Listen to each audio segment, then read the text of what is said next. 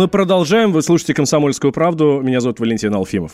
Ипотечным каникулам быть. Госдума приняла законопроект об этом в окончательном чтении. Льготный период будет предоставляться заемщикам, которые оказались в трудной жизненной ситуации. Ну, что такое трудная жизненная ситуация? Это потеря кормильца, временная нетрудоспособность, признание инвалидом первой или второй группы, или, например, снижение семейного дохода больше, чем на 30%. Каникулы будут длиться до полугода. В этот период можно либо платить меньше, либо не платить вовсе. Таким правом можно воспользоваться, правда, только один раз в отношении одного кредита. Срок возврата всего займа будет автоматически продлен на период вот этого действия вот этих самых ипотечных каникул. И важное уточнение. Закон распространяется и на ранее заключенные кредитные договоры. В изначальной версии законопроекта этого не предполагалось. Эксперты считают, что каникулы значительно помогут заемщикам. Однако, отмечает вице-президент Международной академии ипотеки и недвижимости Ирина Радченко, закон еще нужно дорабатывать зарабатывать.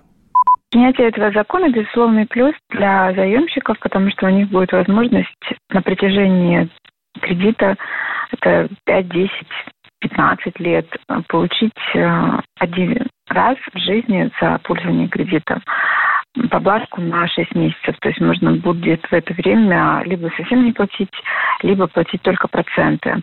Это возможно будет только в случае, если уменьшились доходы, либо человек потерял э, собственный сам источник дохода. То есть такая передышка, если он хочет найти э, работу, дополнительный источник заработка.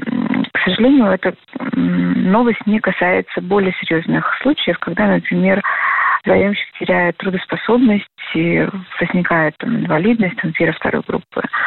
И, конечно, ну, за полгода решить такие проблемы невозможно. И поскольку, поскольку страхование жизни и здоровья заемщика сейчас уже не обязательно, это по желанию самого заемщика, то такая мера, на мой взгляд, э, недостаточно серьезно поддерживает э, на, на всем протяжении жизни кредита заемщика и, соответственно, решает далеко не все проблемы, которые могут возникнуть за, за период жизни кредита.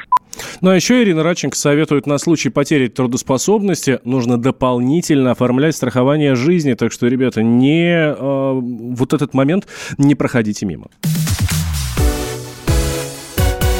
Ведется активная подготовка к возможной встрече Владимира Путина и Ким Чен Ына. Об этом заявил помощник президента России Юрий Ушаков. Точное место и дата проведения неизвестны, но, скорее всего, это будет Владивосток. По некоторым данным, сейчас один из корпусов Дальневосточного федерального университета закрыт по техническим причинам. Но на входе в Купицентр, например, появилась табличка «В связи с приездом Ким Чен Ына Купицентр закрывают с 17 до 24 апреля». Южнокорейское агентство Ренхаб, ссылаясь на источники в Москве, сообщает, что визит визит лидера КНДР может состояться на следующей неделе. Встреча на высшем уровне будет посвящена обсуждению прежде всего теме ядерного разоружения Пхеньяна, считает декан факультета социологии и политологии финансового университета Александр Шатилов. Россия увлечена самым тесным образом в дела, собственно, Дальнего Востока, да, Юго-Восточной Азии, поэтому не может оставить эту ситуацию без своего внимания. С другой стороны, в силу того, что Россия как ядерная держава, в общем-то, заинтересована в том, чтобы в той или иной степени обеспечить процесс нераспространения да, ядерного оружия и появление новых, пусть даже неформальных членов ядерного клуба ее совсем не устраивает. Поэтому я думаю, что, скорее всего, будет вестись диалог по поводу, конечно, ядерной тематики. Здесь позиция России и Запада во многом совпадает обсуждают. Ну, безусловно, будут обсуждаться экономические вопросы. Это уже уверен политолог и журналист Георгий Бофт. Северной Корее не, не складываются пока отношения с США. Между тем, имеются довольно стабильные отношения с Россией. Есть целый ряд отраслей и сфер, где мы сотрудничаем, в том числе деликатных сфер. Частично Америка обвиняет нас в том, что мы обходим санкции, которые наложены против Северной Кореи. Но помимо этого, я думаю, что будут э, затронуты вопросы, которые касаются просто экономического сотрудничества в условиях, когда американцы накладывают санкции и на нас, и на северокорейцев. Ну и к тому же Путин хочет знать, до какой степени, наверное, Ким Чен Ын э, может пойти на уступки американцам в своем ядерном разоружении. И собирается ли он это вообще делать. Это был журналист и политолог Георгий Бофт. Кстати, программу «Тема дня» с Георгием Бофтом слушайте каждый четверг на радио «Комсомольская правда» в 17 часов, а в том числе и сегодня. И эта тема, кстати, сегодня тоже будет подниматься. Вернусь после новостей, никуда не переключайтесь, будет не менее интересно.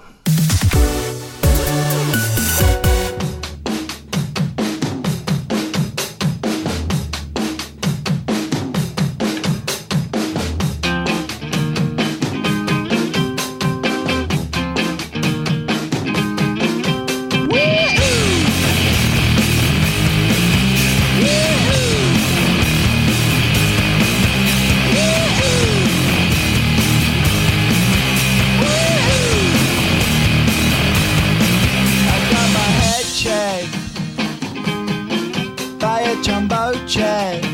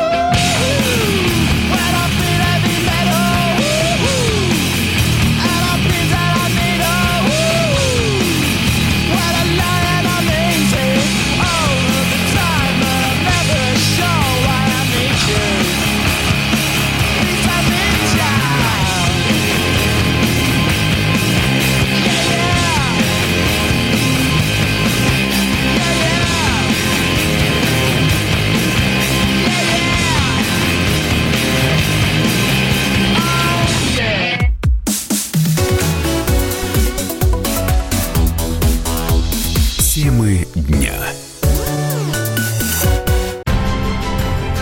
Будьте всегда в курсе событий. Установите на свой смартфон приложение «Радио Комсомольская правда». Слушайте в любой точке мира. Актуальные новости, эксклюзивные интервью, профессиональные комментарии. Доступны версии для iOS и Android. «Радио Комсомольская правда». В вашем мобильном.